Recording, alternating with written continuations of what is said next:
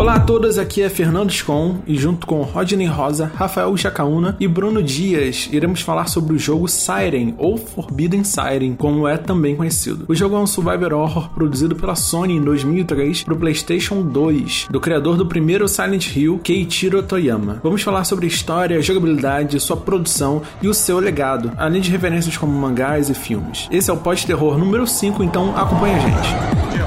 Here's a lockpick. It might be handy if you, the master of unlocking, take it with you. The car's parked in the city square. The top looking floor. around That point It's A, just a hunch, but I don't think he's after me because he is after you. Even when I change the bandages, the blood and pus just start oozing Why don't I press it? No ano de 684, um pequeno vilarejo chamado Hanuda está em estado de decadência. Hanuda está sofrendo de uma severa época de fome devido ao fracasso da temporada de pescas. Um dia, uma enorme criatura vinda do espaço cai na região do vilarejo. Desesperados, os moradores se reúnem em torno da horrível criatura, então começam a comer sua carne, que antes de morrer solta um grito devastador.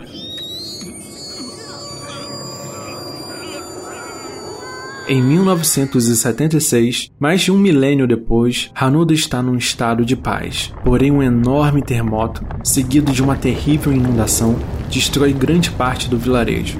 Mas Hanuda consegue viver. Um jovem menino chamado Tamon sobrevive, mas ambos os pais desaparecem durante o terremoto para nunca mais serem encontrados. Ele é colocado num orfanato e continua vivendo no vilarejo. 27 anos depois, o Dr. Miyata entrega uma carta da família Kadiro para os jovens Makino e Hisako, as informando que é chegado o momento para iniciar a cerimônia de ritual que precisa acontecer em Hanuda. Kyo Yasuda, um jovem garoto de 16 anos, viaja até Hanuda durante suas férias de verão para buscar o vilarejo onde aconteceu a tragédia do passado. Kyoya chega ao vilarejo e se depara com a cerimônia acontecendo. Porém, enquanto assistia, é visto por Jun Kadiro, um oficial da polícia que é o irmão mais velho da família Kadiro. Kyoya foge e é perseguido pelo policial, e o acaba atropelando na tentativa de fugir do tiroteio. Um terremoto atinge novamente Hanuda e uma sirene começa a soar. Em seguida, o policial ressuscita na forma de um chibito e atira em Kyoya, que cai no rio mais próximo. Kyoya acorda momentos depois, descobrindo que sua ferida fora curada e que tanto o rio quanto a chuva se tornaram vermelhos como sangue. Claro que tem. Do nada a alma.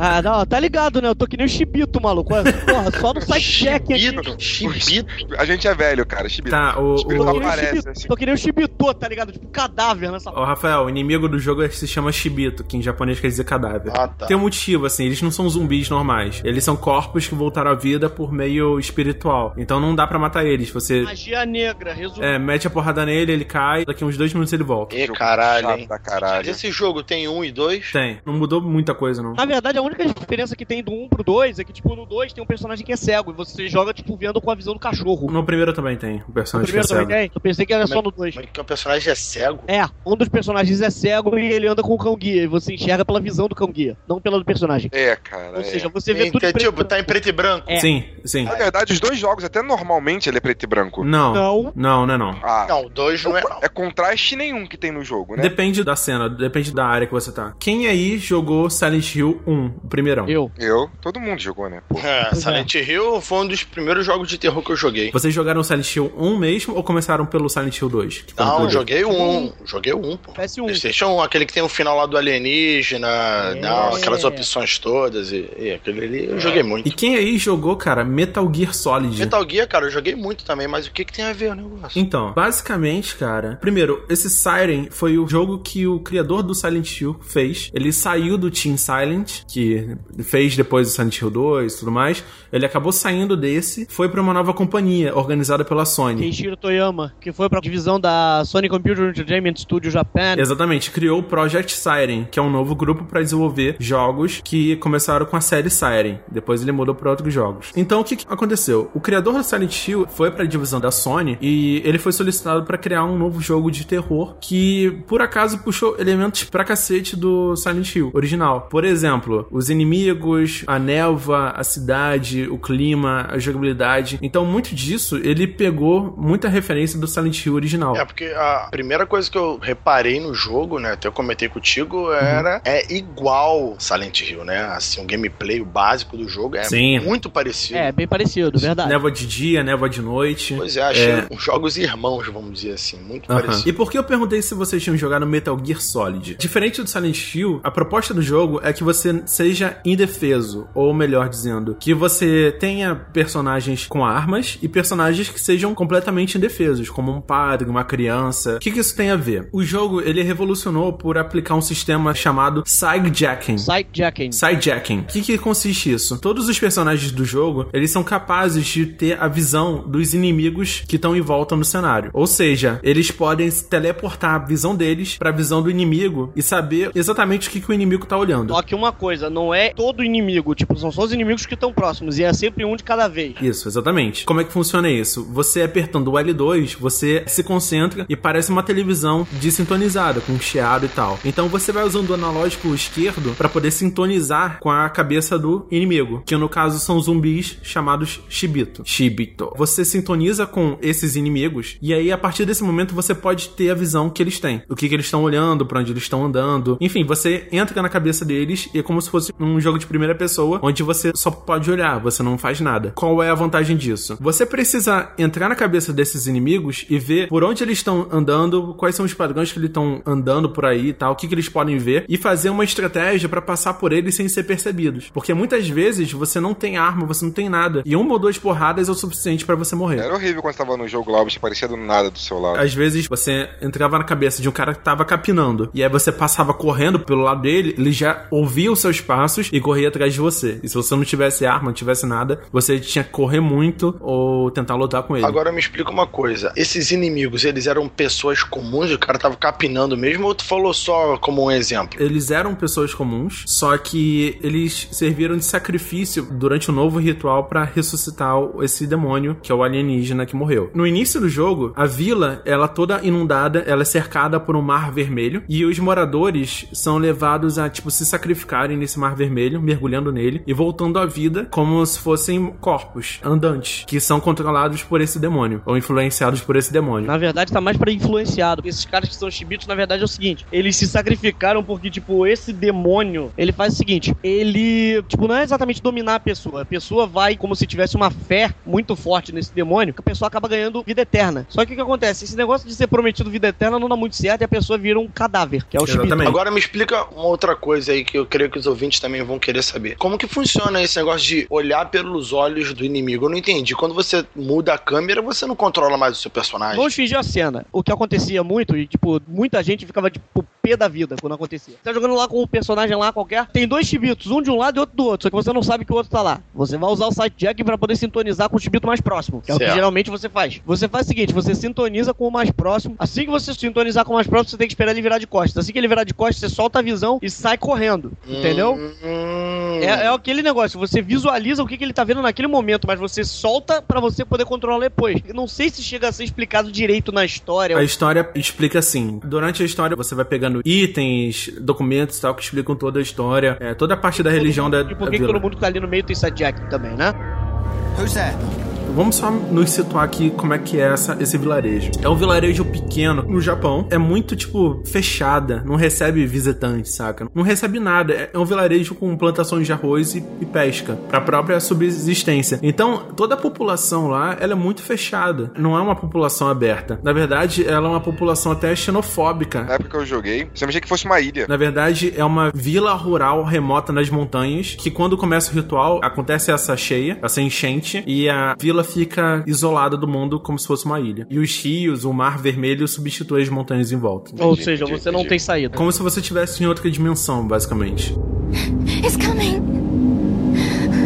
É bom explicar como é que funciona a ordem do jogo, como o jogo é organizado. Porque ele não é um jogo linear. Essa é uma das coisas mais interessantes no jogo, na verdade. É, porque na verdade é, é como se fossem várias histórias paralelas. São todos os personagens que estão ali ao mesmo tempo e você vai vendo um ponto de vista diferente de cada personagem. Mas todos eles se interligam no final e você vai ver que, digamos que não é exatamente uma linha de tempo fixa que corre, entendeu? É muito parecido com o Tarantino faz. Você tem vários cenários ou capítulos que alguns capítulos passam no futuro, outros no passado. Eu imaginei uma coisa meio efeito borboleta, pra ser sincero. Imagina uma tabela. Você tem os 10 personagens e cada personagem tem uma coluna onde tem 24 horas de cada dia. O jogo acontece durante 3 dias. Então você tem 10 personagens durante 3 dias, onde cada personagem tem uma, um capítulo. Você joga de 3 às 4 horas de um personagem. Esse é um capítulo. Isso na terça-feira. Na segunda-feira, das 5 às 6 horas de outro personagem. Isso é outro capítulo. E eles vão se interligando. E alguns capítulos são no passado e outros são no futuro. Agora a pergunta: o que você passado de alguns personagens interfere no futuro de outros? Aí que entra os objetivos secundários do jogo. Porque todos os capítulos têm um objetivo primário, que geralmente é ir do ponto A até o ponto B, pegar um item ou proteger tal pessoa. Isso no jogo é uma coisa engraçada, porque, tá, tem os demônios e tudo mais, mas é um jogo que você vai, tipo assim, tendo que fazer as coisas bem bobinhas, assim, né? É bem tranquilo, tranquilo, vírgula, porque tem os chibitos no meio do caminho, né? Mas você tem que fazer umas tarefas bem simplórias, não é nada tipo de missão de algum jogo, tipo Metal Gear Solid que a gente tava falando, ou Silent Hill. É muito mais simples até você começar a desenvolver a parada direito, né? Que não é o caso das missões secundárias, porque as missões secundárias, elas são muito pouco explicadas ou não são explicadas de qualquer forma. Por exemplo, tem uma das primeiras missões, você pode pegar um rádio, colocar ele num balde de um poço, aí você vai atrair o chibito pra perto do poço, aí você derruba o chibito dentro do Aham. poço. E isso ativa uma missão secundária numa outra fase mais pra frente, onde o garoto tem que buscar alguma coisa que tava no poço ou entrar numa, num lugar onde estava protegido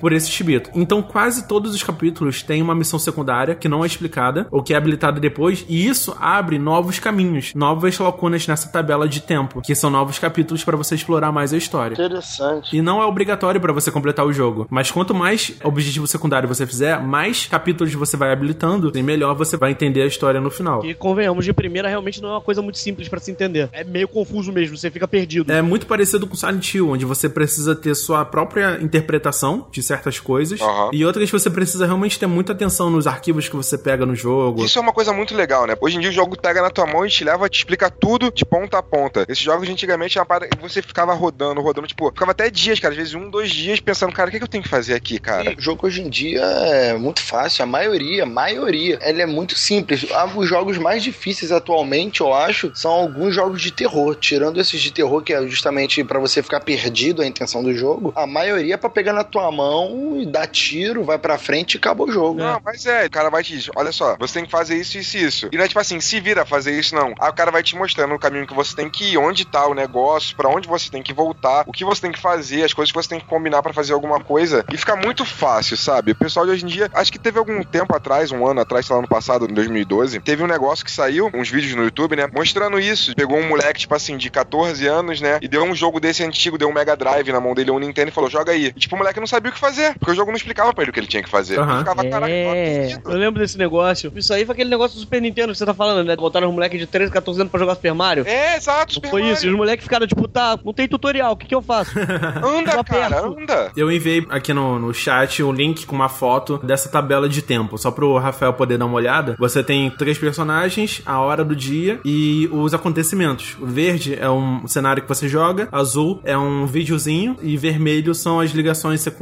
rotas alternativas pra cada estágio. Cara, isso, é- isso é realmente complexo. Deve ser bem interessante explorar. É, porque, isso que o pessoal tá falando, botei o sobrinho da minha noiva pra jogar Pokémon. Esse último Pokémon pra 3DS. Aham. Maravilhoso, O Y. maravilhoso. Ele começou a jogar seis anos. Ele joga PSP, joga God of War, joga futebol, joga porra de jogo. Jogar o Pokémon. Rafael, por onde eu vou? Anda. Rafael, o que que eu faço? Explora. Rafael, eu tô perdido. Caraca, joga, porra. faz alguma coisa, pô. Tem um mapa aí.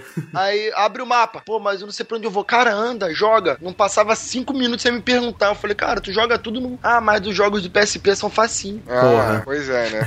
pois é. É por isso que só adulto joga Pokémon, cara. Criança Pois não joga é. Pokémon. É verdade, é muito que adulto. É muito adulto jogando Pokémon, cara. hoje em dia tá falando uma coisa que tá muito certa, cara. Parece que a geração, de- não ofendendo, tá? Mas parece que a geração de gamer hoje em dia, tipo, Não, meio que, ofende- sei lá, emburreceu. Ofende, ofende sim, cara. Tá certo, tem que ofender mesmo. Uma coisa que eu queria apontar só em relação ao Siren, quanto à dificuldade, é os primeiros capítulos servem pra você aprendeu o jogo, como todo, toda curva de aprendizagem tem que ser. O primeiro capítulo, você aprende a interagir com os itens. No segundo capítulo, você segue uma pessoa e ela ensina você a passar devagarzinho pelos bichos, a você usar a visão, o sackjacking. No terceiro, você já controla um professor que tem uma arma. Só que ele não precisa usar a arma para passar pelos bichos, é só você usar o sidejacking que você consegue passar por todos os bichos sem precisar disparar. Mas ele te dá uma liberdade, porque tem uma coisa muito engraçada, tem Shibito que é sniper e fica parado mirando em você. Então você sempre tem que estar tá preparado para ficar de olho e tal. Quando ele virar pro lado, você sai correndo, tem umas paradas dessas. Então no terceiro você aprende, ah, agora você tem uma arma e você tá mais livre para poder correr. Então beleza. Já no quarto, você usa um padre que não tem arma nenhuma e você tem que usar tudo que você aprendeu antes, tipo passar devagar, usar a visão para ver o sniper e por aí vai. Já no quinto, que é o capítulo que eu tava jogando antes de gravar esse episódio, você tem uma garota cega, você precisa defender. Como é que funciona? Ela não consegue ver, ela não tem visão, na verdade. Se você usar o sidejacking nela, é, você não vai ter visão nenhuma. Mas ela consegue ver o caminho por você, usando o seu personagem principal, entendeu? Então, se você sair correndo e deixar ela pra trás, ela vai ficar cega. Mas se você estiver perto dela, ela vai ter sidejacking, ela vai poder te seguir. Entendi. E aí você já tem uma arma e você já precisa enfrentar um chibito de frente a frente. Era uma coisa até que eu achei que tava difícil demais. Por exemplo, como eu não lutei com nenhum chibito até o quinto estágio, eu achei que eu não precisava enfrentar ele no quinto estágio, tipo, passar direto. Ou tinha uma estratégia. Então eu morri umas cinco vezes até eu, tipo, entender que, tipo, não, eu tenho que lutar com ele, eu tenho que ganhar dele e passar dessa, dessa parte. Ou seja, alguns momentos é melhor você dar a volta, outras vezes você realmente tem que bater no bicho e sair correndo e por aí vai. É, sem contar que tem hora que também, se, se você bater de frente, você é massacrado, né? Ah, é, só headshot na sua cabeça. É, mas headshot é só, é só. É como tiro Headshot, mas é, eu tô falando quando você pega a parte de arma branca que você tá descendo, por exemplo, um dos capítulos, inclusive, você tipo, não tem arma, você tem que descer na base da foice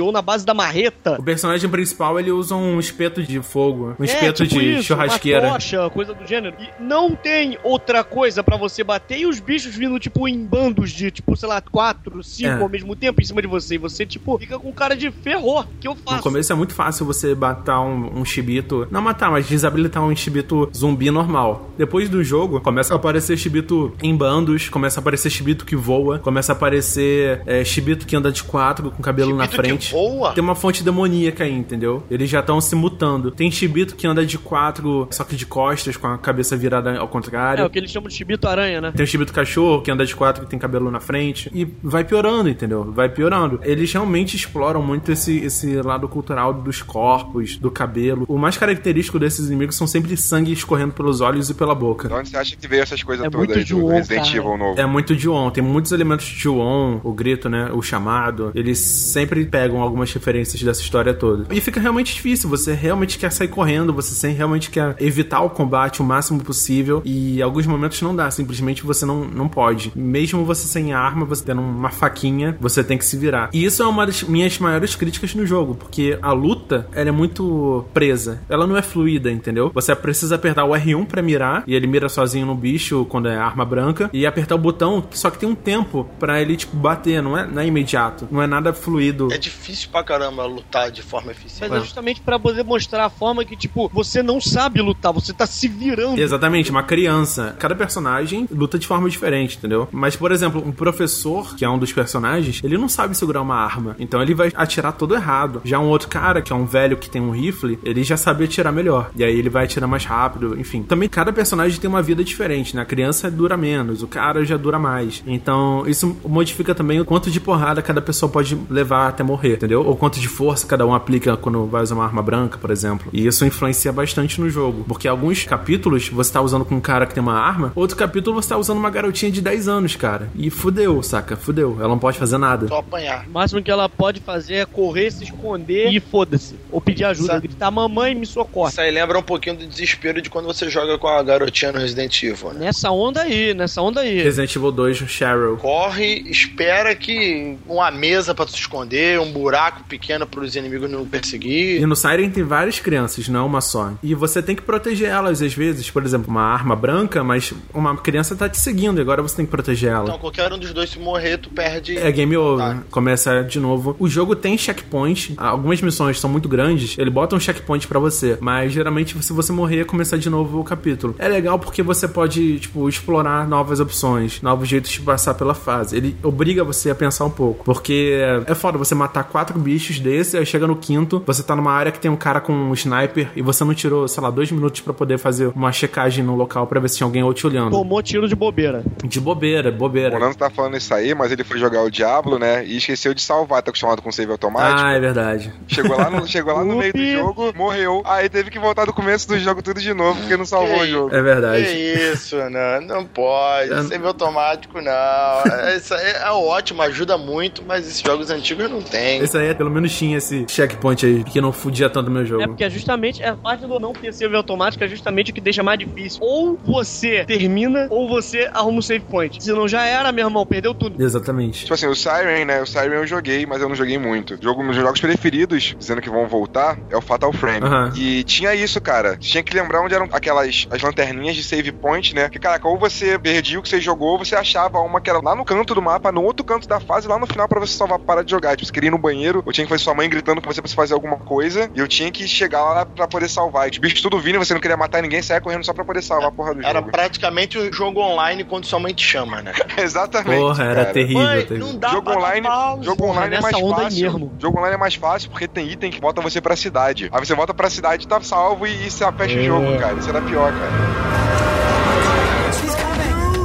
Vamos falar agora dos personagens do Siren. O jogo ao todo a gente usa 10 personagens. São 10 fucking personagens. O personagem principal é o Suda Kyoya. Isso, também é aqui o Yasuda, é um moleque de 16 anos que na verdade ele vai viajar pra Hanuda na procura do vilarejo onde aconteceu um massacre alguns anos atrás. Só que no meio dessa onda de, ah, legal, vou identificar porque eu gosto de sobrenatural, papapá, não sei o que, eu vou lá, vou dar uma investigada. Aí chega no meio da criança da cerimônia. Ele para no meio da cerimônia que tá acontecendo da ressurreição do Deus. Ele fica tipo, ih, Um dos personagens, um dos irmãos da família principal do ritual, que é o Jun, que é o policial, começa a perseguir o garoto e aí começa o jogo pra ele. É recepcionado na cidade com um policial dando tiro nele. Ele consegue pegar uma chave do- de uma caminhonete pra fugir da coisa toda e aí ele atropela esse policial sem querer. Assim, ele tava tentando fugir do tiroteio e aí acaba atropelando o policial. Ele para pra ver que tinha matado alguém, matou esse policial sem querer e tudo mais. Aí o policial levanta dos mortos e, e atira nele e ele desmaia. Aí começa o jogo pra ele quando ele acorda. E a cidade já tava toda circundada de um rio vermelho que ele não podia sair nem fazer nada. Em 2003, cara, a Sony lançou um site que era um fórum público com o nome Occult Land Collection. Era um fórum onde esse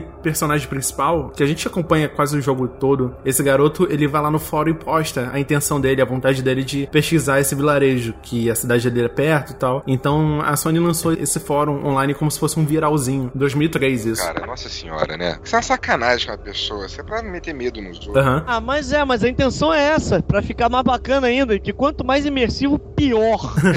Não é melhor, não é pior, né? Desperta a curiosidade.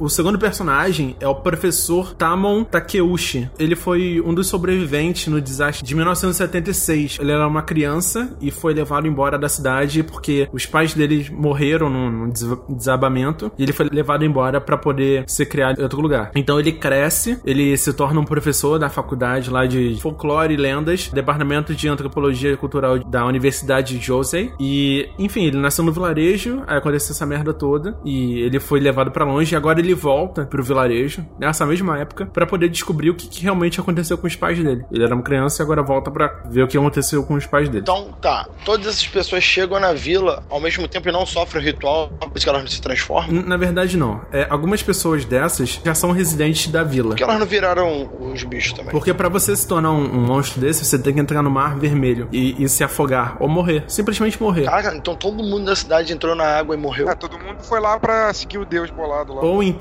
as pessoas estavam vivas e aí alguns chibitos foram lá e mataram essas pessoas. Aí elas se tornaram outros chibitos. Então vão ter casos de alguns corpos levantarem do túmulo. Ou porque chove ou a água invadiu o túmulo. Choveu uma chuva vermelha também. Qualquer coisa morta que tenha contato com essa água vermelha volta dos mortos. Não tinha uma parada no jogo que chovia e você tinha que se esconder, alguma coisa do tipo? Eu não lembro. Não, disso. nesse caso não. Nesse caso não. Não? É realmente é só a pessoa morrer, ter contato com a água e ele volta dos mortos. Como acontece com alguns personagens desses aí que a gente tá citando agora, entendeu? Alguns personagens vai ter um momento que é, pode ou pode não acontecer deles morrerem. E aí eles se tornam inimigos no jogo. Com você controlando. Então, o Tamon Takeuchi, ele voltou pra cidade pra descobrir o que estava acontecendo. Ele chegou antes do Kiyoya Suda. Então, cada pessoa chegou num dia diferente também. O que é explicado quando você joga o jogo. A Yoriko Ano, que é a terceira personagem, ela é uma estudante desse professor Takeuchi e ela tem uma queda por ele e tal, normal, de estudante japonesa pelo professor fodão com uma arma. Olha o preconceito sobre a sociedade, tá Na vendo? verdade, eu queria até perguntar pro Rafael. Rafael, você tem muitas estudantes, fãs do Rafael Jacaúna? Você tem muitos estudantes fãs meu. Na história do jogo é o seguinte: tem essa Yoriko Ano que segue esse professor pra poder explorar essa vila com esse histórico de massacre e tudo mais. Eu queria saber se você tem alunas que são fãs da matéria história, tipo, são fãs do professor Rafael Jacaúna. Claro que assim, tem. assim, assim, Ter, pega um cara, pouco mal ter. você falar, você falar nesse, nesse, assim, fãs do professor, alunos especificamente, também tem alunos que Lógico. gostam, adicionam, vem, vem para jogar LOL, para jogar outro Vem sentar no colo, né? comigo. Muitos alunos, que né? Isso, que isso. você tá no colo, pedir pra aumentar uma Aí tem, nota. tá, tem, tem, tem sim. Tem um pessoal aí que se a gente não cortar rapidamente, sabe, acha que tá muito no direito, entende? Pô, tem um diretor, dona do colégio que eu entrei há pouco tempo, ela me chamou e falou assim, ó, a aluna fulano de tal, assim que tu conhecia ela, cuidado. eu nem tinha entrado na sala de aula, ela tinha falado. Caramba. Você tem um perfil da aluna, ponta, cuidado. ele e falava assim: minha ponta, minha ponta quem é só pra mim saber, por favor. A generosa não perdoa uma, cara. Que isso. Cara, eu sempre, ah, quando eu fazia gastronomia, eu só queria ser professor, né? Pra poder pegar geral, mas. Acontece. Não, gastronomia, você queria ser professor pra poder comer. É, exatamente. Olha só, olha, eu tô colocando. Meu Deus do céu. Exatamente. Continuando, essa Yoriko Ano, ela, ela segue o professor e, e tem um papel importante até o final do jogo. Temos o quarto personagem, que é o Kei Makino, que a gente usa ele no, no, no quarto capítulo, ou no quinto, não sei, que ele é um padre na religião local da cidade. Ele tem um, um irmão gêmeo, que é o Shiro Miyata, e não tem muito o que falar sobre ele. Ele sabia de toda essa cultura, ele é um personagem meio obscuro, ele sabia do ritual, ele sabia das histórias e tal, e era um, um padre que, tipo, teve envolvimento em toda a situação que estava acontecendo. Qual é a relação dele com o irmão? O Kei Makino e o Shiro Miyata, apesar de serem gêmeos, os pais deles morreram no acidente em 76. Então os dois foram criados separados. A, a relação de, de um contra é muito fria, porque eles foram criados por pais diferentes e de formas bem diferentes. Então eles não se dão bem.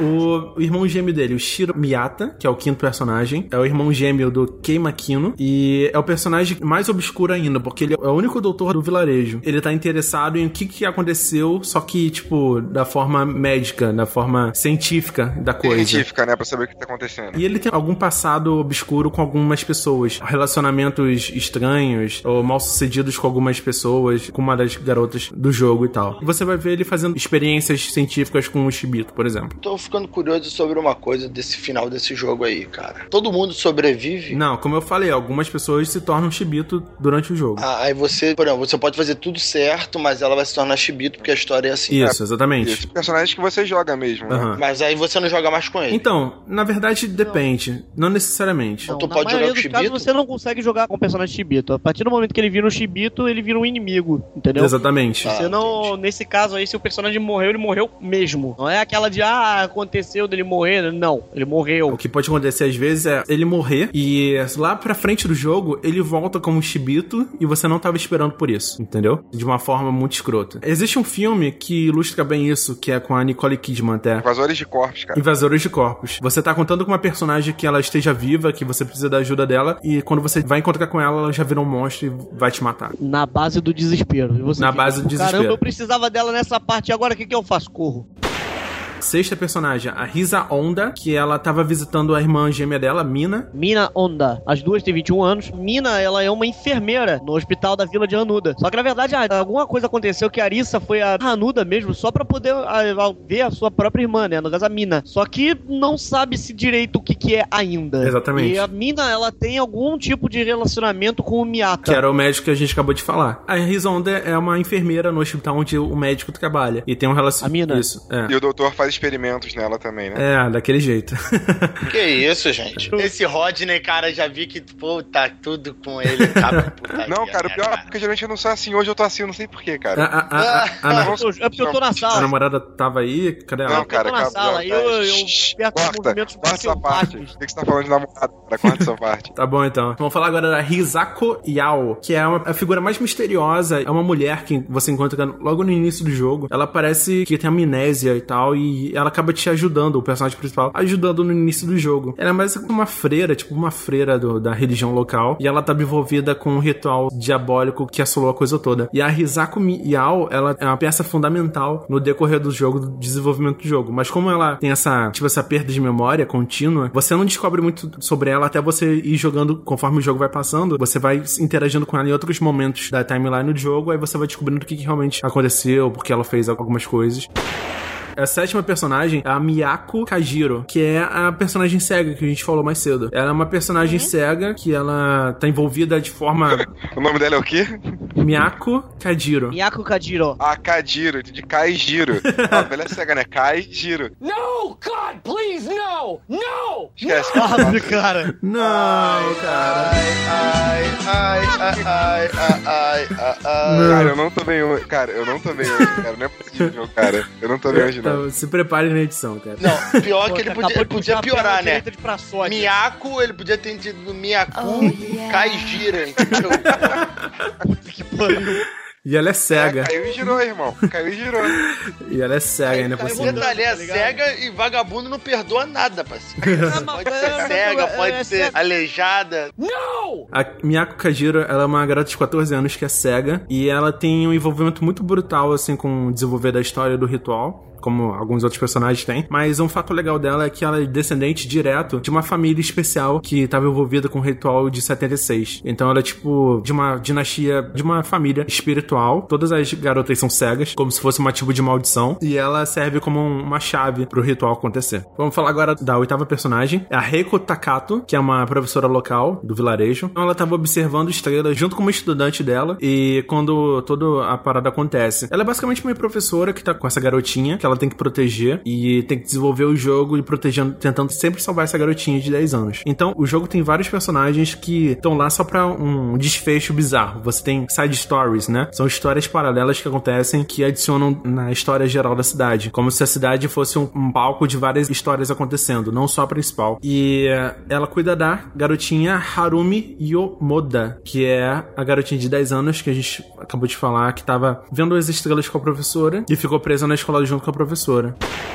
Akira Shimura, um dos que eu mais gostei até agora. Bom, Akira Shimura é o seguinte, ele é um cara de 70 anos que é um residente de Hanuda desde que ele nasceu. O que acontece? Ele, no meio daquele evento do terremoto, ele perdeu a esposa e o filho, que também pegaram os, também pegaram os parentes do Tamon, que é um órfão sobrevivente lá da vila de Hanuda. Só que o que acontece? Ele é um caçador, saca? Ou seja, ele sabe usar arma. Ele é o dos personagens do jogo, ele é o único que realmente sabe usar uma arma. Por já ser o caçador e tu tá eventualmente preparado pra qualquer Deixa eu tipo de perguntar um negócio aqui sobre o Chibito, que não ficou muito claro para Pode mim. falar. Os Chibitos, eles são autômatos ou são autônomos? Eles obedecem lá, eles são, tipo, zumbis ou eles têm capacidades humanas, mas eu tô querendo dizer autonomia humana, sabe? Ah, eu sou um Vontade, Chibito, a mas eu- vontade, né? Eu posso, é, a vontade própria, eles têm isso. Não, não tem. Cara, tem e não tem. É meio complicado dizer que não tem, porque na verdade eles têm. Porque, tipo, eles desenvolvem, na verdade, eles conseguem falar normalmente como eles falavam quando eles eram humanos. Eles têm a capacidade de pensar normalmente, que nem eles pensavam quando eram humanos. A diferença é, eles não podem sair da Vila de Nanuda. E como eles já se ofereceram a ressuscitar, eles acham que, na verdade, aquilo que acontece é, eles veem como a forma de ressurreição como se fosse uma graça dada pelo, abre aspas, Deus, fecha aspas, lei deles lá, Aham. entendeu? Então eles, Eles têm servem aquele instinto, Deus não? Eles justamente têm escolha. Eles entendeu? têm um instinto natural que eles desenvolveram a partir do ritual. Então, por exemplo, existem chibitos patrulheiros que carregam lanternas e correm atrás, andam em padrões e fazem reconhecimento da área. Existem chibitos que são alertas, que eles começam a gritar e chamar outros chibitos. Então você vai tendo uma divisão de trabalhos entre eles, como se De cargo. como se fosse uma colmeia, cara, porque no final das contas, eles estão querendo transformar todos os sobreviventes do vilarejo em outros chibitos e outros chibitos estão construindo um ninho que vai ser o palco do ritual pra chamar esse demônio de volta, entendeu? Então você tem uma divisão de trabalho. Até o final do jogo, você vai ter vários chibitos fazendo coisas, tipo assim, atacando entes queridos. Essa falta de free will que eles teriam, é mais uma coisa de instinto.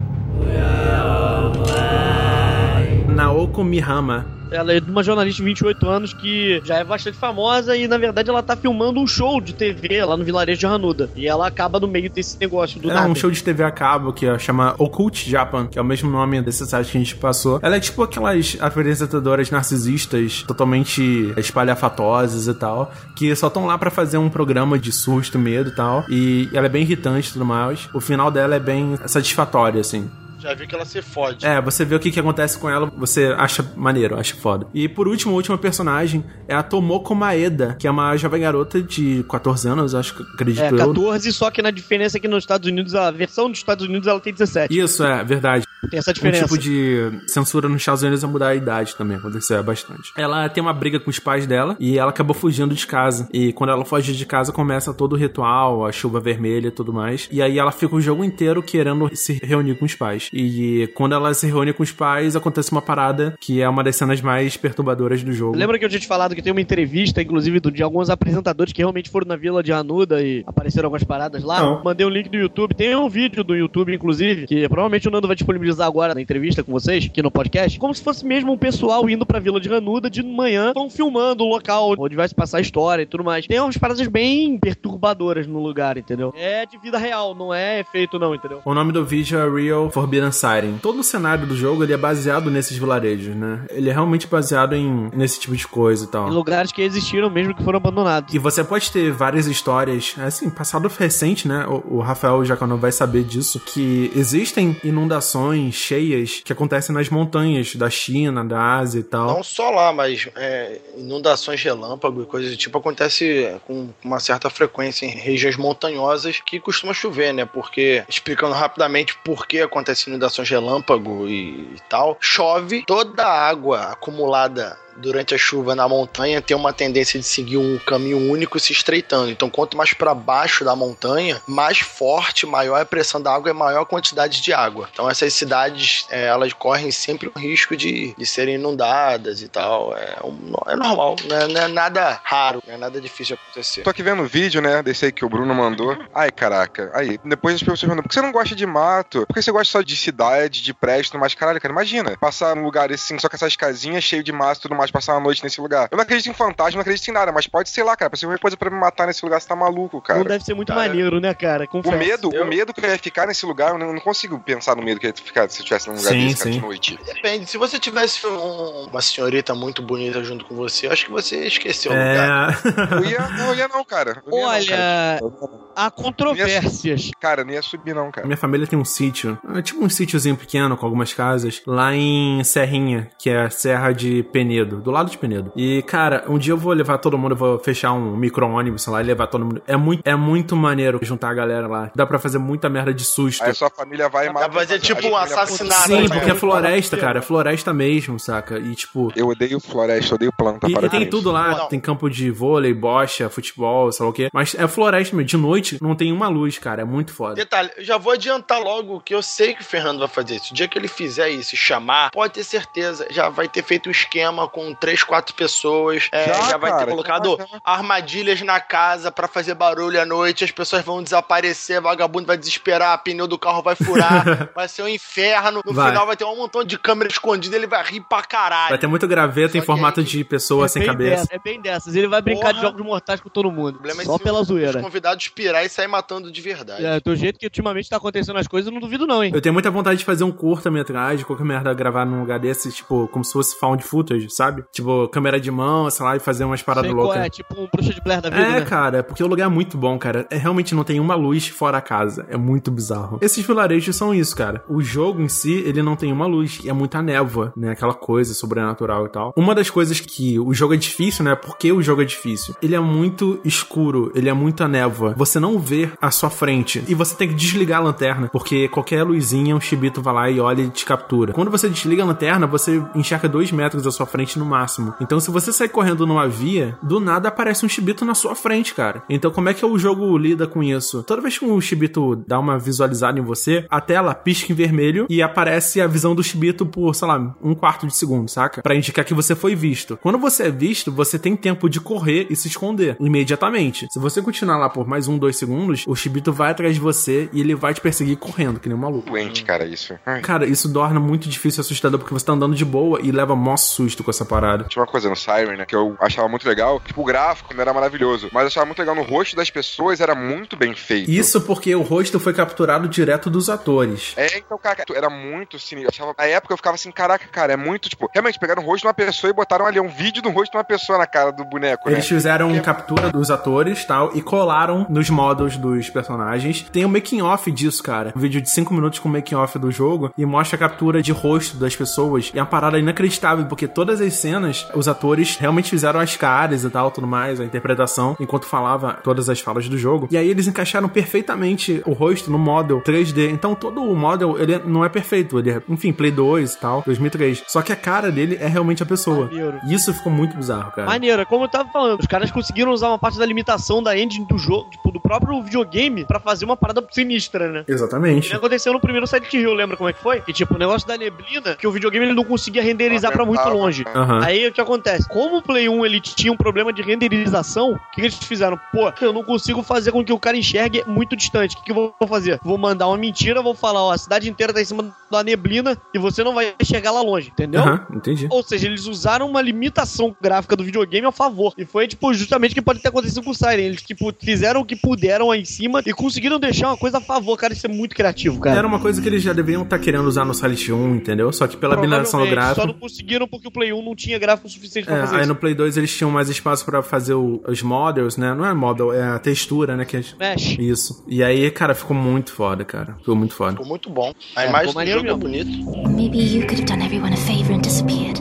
Todos esses personagens, eles têm histórias pessoais e histórias que são interligadas em outros momentos. Então, eles contribuem com a história principal, mas eles próprios têm uma busca, né? Tem uma história própria deles. Esse jogo, ele teve recepção muito boa, cara. Ele teve nota entre 90 e 70 na maioria dos reviews da época, porque era uma coisa, uma pegada muito nova, assim, no- o jeito como ele foi desenvolvido. Era uma pegada sobrenatural com elementos de, de survival, só que, tipo, sempre tentando, incentivando você a se esconder, a ver a visão dos inimigos e tudo mais. Uma parada meio Metal Gear Solid da coisa, saca? Você tava sempre tentando encontrar o melhor jeito de ir do ponto A até o ponto B e não ser identificado. É, então, ele puxou o sentido survival horror pra um outro ponto, né? Foi Sim. mais o tipo, survival horror do stealth mesmo, tipo... Tirou a sua defesa, tirou. Exatamente. Fez a parada ficar mais japonesa ainda, né? Japonês é. Retardado. Realmente mais survival horror mesmo. Depois dele, cara, eles lançaram o segundo jogo da série, que é em outro vilarejo, e junto com o jogo, um filme baseado na série, que é um filme de 2006. Iam chupar caraca. A gente vai ter o review desse filme quando a gente fala sobre o segundo jogo da série. Você não encontra pra baixar, você não encontra pra DVD, você não encontra lugar nenhum. Mas no YouTube tem um montão de filme desse. Esse que é o problema. Legendado em inglês. É, mas. Qual o problema? Um problema pra mim, pelo menos. Entendi. senhor. Tem uma galera que tem uma, tem uma boa galera que não sabe. É, exatamente. E pode ser um problema pra quem não 2014. souber realmente. Pra mim, Não, não, é não, beleza. mas- Mas o making of. Cara, tem gente que em 2014 joga banana em jogador de futebol, velho. É verdade. É verdade mesmo. Então gerou esse filme, eu vi só um pedaço dele, eu tenho que ver o resto. Ele é baseado na série, então tem uma história própria, não é realmente fiel aos personagens, tem um personagem próprio, mas é baseado na série. Tem o Forbidden Siren 2, que lançou junto com o filme. E depois teve um remake pra PlayStation 3, cara, que acho que foi em 2008. Por aí, Foi tipo. 2008 ou 2009. Que é o direito Siren dos pontos. Blood Curse. Blood Curse, que foi um remake americanizado da coisa toda, né? Personagens Isso. americanos e tudo mais. E teve uma recepção muito boa também, que é basicamente um recontar a, a história do primeiro jogo, só com uma pegada americana mesmo. E com outro nível de gráfico, outro nível de cultura. Então, na verdade, pelo que eu tô vendo aqui, ele lançou como DVD, só que ele fez mais sucesso pela PSN. Entendi. É de 2008. Ele foi lançado dia 24 de julho de 2008 lá no Japão. Na PSN ele foi lançado na Europa e nos Estados Unidos no dia 24 de julho também, só que só pela PSN. Na Austrália, dia 29 de outubro, pela PSN. No dia 30 como DVD. Dia 31 de outubro de 2008 ele foi lançado na Europa como DVD. E no Japão ele foi relançado no dia 11 de dezembro de 2008 na PSN. Perfeito, perfeito. E é um outro jogo que a gente vai falar em algum momento do Pod Terror, a gente fala sobre ele, que é um jogo incrível. E da série foi o que eu mais joguei. Eles melhoraram muito, assim. O segundo jogo eles melhoraram algumas coisas, mas esse remake pra Play 3 melhoraram muita coisa. Gráfico, jogabilidade, tudo. Melhoraram muito. Não é exatamente um remake, é como se você estivesse pegando o primeiro episódio da série, mesmo o primeiro Siren, e tipo, esse, Rebutado. imaginando ele de forma diferente, entendeu? Não é um remake, entendeu? Os personagens são outros, mas tipo, a história é semelhante. Bem semelhante à história do primeiro, inclusive. Are you crazy? You know, June is my fiance. Why are you so afraid to die? Would you rather live on as a monster? Acho que é basicamente isso. Pra galera querer começar a jogar, ficar curioso, doido pra querer pegar alguma coisa mesmo, só indico que, tipo, esse jogo não é pros fracos de coração, tá? É, é bem pesado. É, dá- não é pra quem um assusta, susto. assusta à toa, É, tipo, eu- eu se realmente quiser, fraco, eu se realmente quiser jogar um jogo tenso de terror que vai te fazer ficar perdido e com medo. Uma coisa que a gente não citou: o mapa do jogo não aparece você. O mapa do jogo, de cada fase que você passa, cada capítulo, ele é um mapa com toda a descrição dos elementos que estão no mapa. Tipo, ah, isso aqui é a ponte, isso aqui é o posto de. Salut É, mas você mesmo não aparece. Então a única forma de se guiar é olhando em volta de você e tentar se colocar no mapa. Como um mapa deveria ser. Como se fosse um mapa antigo mesmo, da vida real. Isso, como se fosse um mapa da vida real. E aí mostra onde você tá e qual é o seu objetivo. Mas. Cara, o mapa da vida real é o Google Maps, cara. Então. Opa! não dá pra se basear muito. É, em 2001 também não existia o Google Maps. Eu entendi. Cara, disso, mas, tá? mas olha só, é, a realidade às vezes não é tão bonita quanto o virtual. Por exemplo, Você viram a, a imagem do Watchdog? Aham. Ó, Sim. tem a imagem do Google e imagem do Watchdog. A imagem do Watchdog parece mais real do que a do Google. Como é que vocês convenceriam a pessoa a jogar esse jogo que é tão difícil, tão brutal? Cara, eu tava jogando ontem, eu fiquei com medo, cara. Sério, sem zoeira, eu tava com a luz apagada, whatever, eu liguei a luz pra continuar jogando. E mesmo assim, você ficava com medo de dar um encontrão, um esbarrão com um chibito no início do jogo que você não tem arma nenhuma. O cara achava você e você morria de primeira, saca? Ele sufocava você com as duas mãos e você morria. Posso falar o seguinte, Ronaldo? É, você que tá louco pra jogar o Alien Isolation, Aham. você quer jogar Outlast, você quer jogar The Light, você quer jogar esses jogos que nós já falamos das listas aqui, e eles ainda não saíram, então você não teve dinheiro pra comprar, Aham. ué, usa esse ótimo jogo que nós estamos falando aqui e jogue. Você acha que só esses modernos que são assustadores? Não, esses antigos aí não pode ter a mesma qualidade de visual, mas a história, o Sim, sim. susto, é tudo garantido. Pode jogar, já que você se acha muito bom. Muita gente não conhece o Siren, né? Acho que todo mundo daqui teve Play 2, assim, a maioria pelo menos. Eu tive dificuldade de achar um Play 2 pra jogar o jogo, na verdade, hoje, que é 2014. Mas, tipo, eu consegui emular no computador, cara. Eu emulei o Play 2 no computador o jogo e joguei de boa. Mas mesmo assim, pra quem ainda tem Play 2 ou quem quer emular, enfim, e tá procurando um jogo de terror, cara, para de ver Slender na porra do YouTube, cara. Para de ver esse joguinho de YouTube, esses mods. Cara, vai jogar um jogo de terror de verdade, cara. Pega um negócio desse e vai conhecer de onde veio essa ideia toda. Tem que falar pra essas crianças, you can handle the fear. A gente não consegue, não, cara, jogar esses jogos, não, cara. Cara, quer conhecer o que, que era o terror, de onde veio essas ideias todas, dá uma olhada no Siren, que tem uma história incrível, dividida em capítulos que fazem um, um efeito borboleta, como o Bruno falou, né? Que cada coisa que você faz influencia no capítulo de outra pessoa. Uma coisa legal que, a partir do capítulo 19, você pode voltar no tempo e jogar os capítulos que você já jogou, só que alguma coisa agora mudou, porque você fez, fez alguma missão secundária e agora você tem acesso novo objetivo numa missão antigaça, numa das primeiras missões. Achei bem legal, principalmente pra quem é fã do Silent Hill, que tem essa pegada de mistério, essa pegada de apanhar pouco e morrer rápido, pouco tiro, mais correria, é bem interessante. E esse choque cultural, né? Essas lendas japonesas de terror e Pelo tal. fato de ser japonês já te dá um, um carimbo de assustador, né, cara? Porque a história japonesa, como a gente já até comentou em outros programas, histórias japonesas são E eu tava jogando. E essa semana aí eu tava jogando aquele Outlast de Play Aham.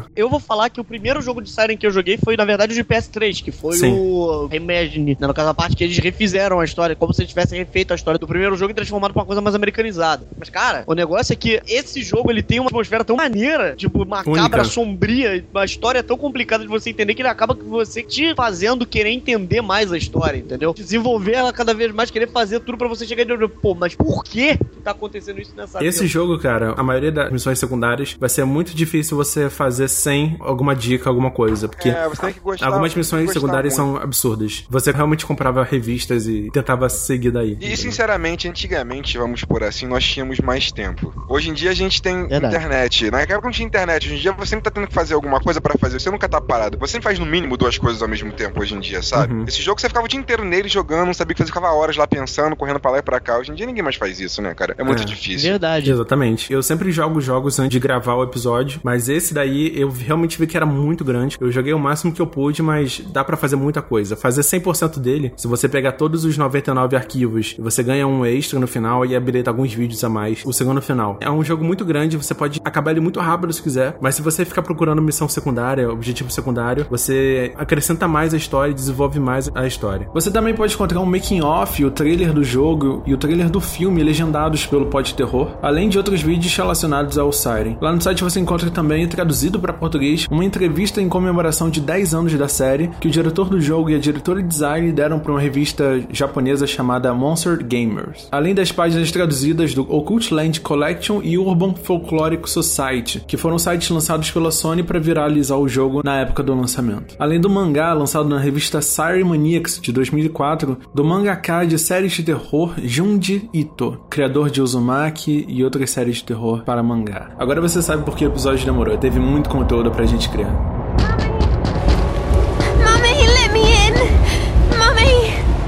Então eu queria agradecer muito a participação de vocês, do Bruno Dias, do Rafael Jacaúna novamente e do Rodney Rosa, que tá sempre aí presente. Agradeço demais a participação de vocês. Eu queria saber onde é que o pessoal pode encontrar vocês nas internet. Vocês podem me encontrar na internet como Bruno Dias, tô lá no Facebook. Quem tiver o Facebook do Nando pode me adicionar por lá. Vocês também podem entrar na página do Slipstream GX, que é o jogo que eu tô produzindo com mais sete amigos de lá de fora. E uma coisa, a gente vai apresentar o Slipstream GX agora lá no Big Festival, lá em São Paulo. Nós somos os Aham, finalistas da parte do Demo Night, correndo aí ao prêmio final e vamos ver se a gente consegue. Rafael Jacaúna, cara, onde a gente pode encontrar você? Vocês podem me encontrar no podcast do mundofreak.com.br. Tem dois podcasts, um que combina mais com o Pod Terror, que é um podcast de mistérios. A gente tá no número 9. Eu e mais dois amigos, o host, o Léo Mitocôndria, a gente discute sobre os mistérios por aí, né? Casos de avião, bruxa, é, alienígenas. É bem diversificado, bem maneiro. Eu fiquei cagado de ouvir o episódio sobre Bruxa de Blair, cara.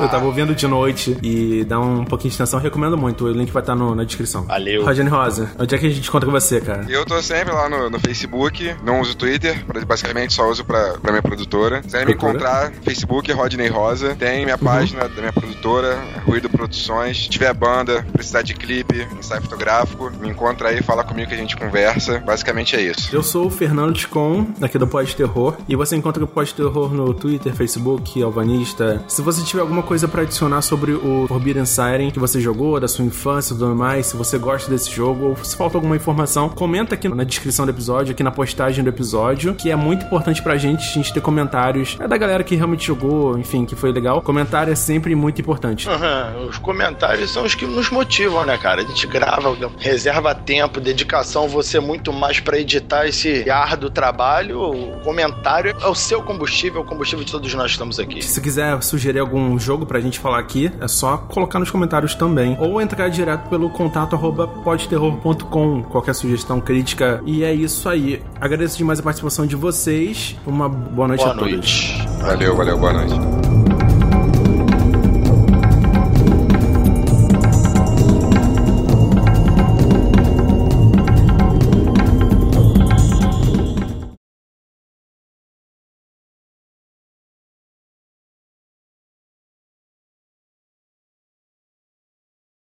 Esse lance do mapa, cara, é. É um que. É uma. A cama tá quebrada. Ah, a Fernanda se jogou aqui na cama.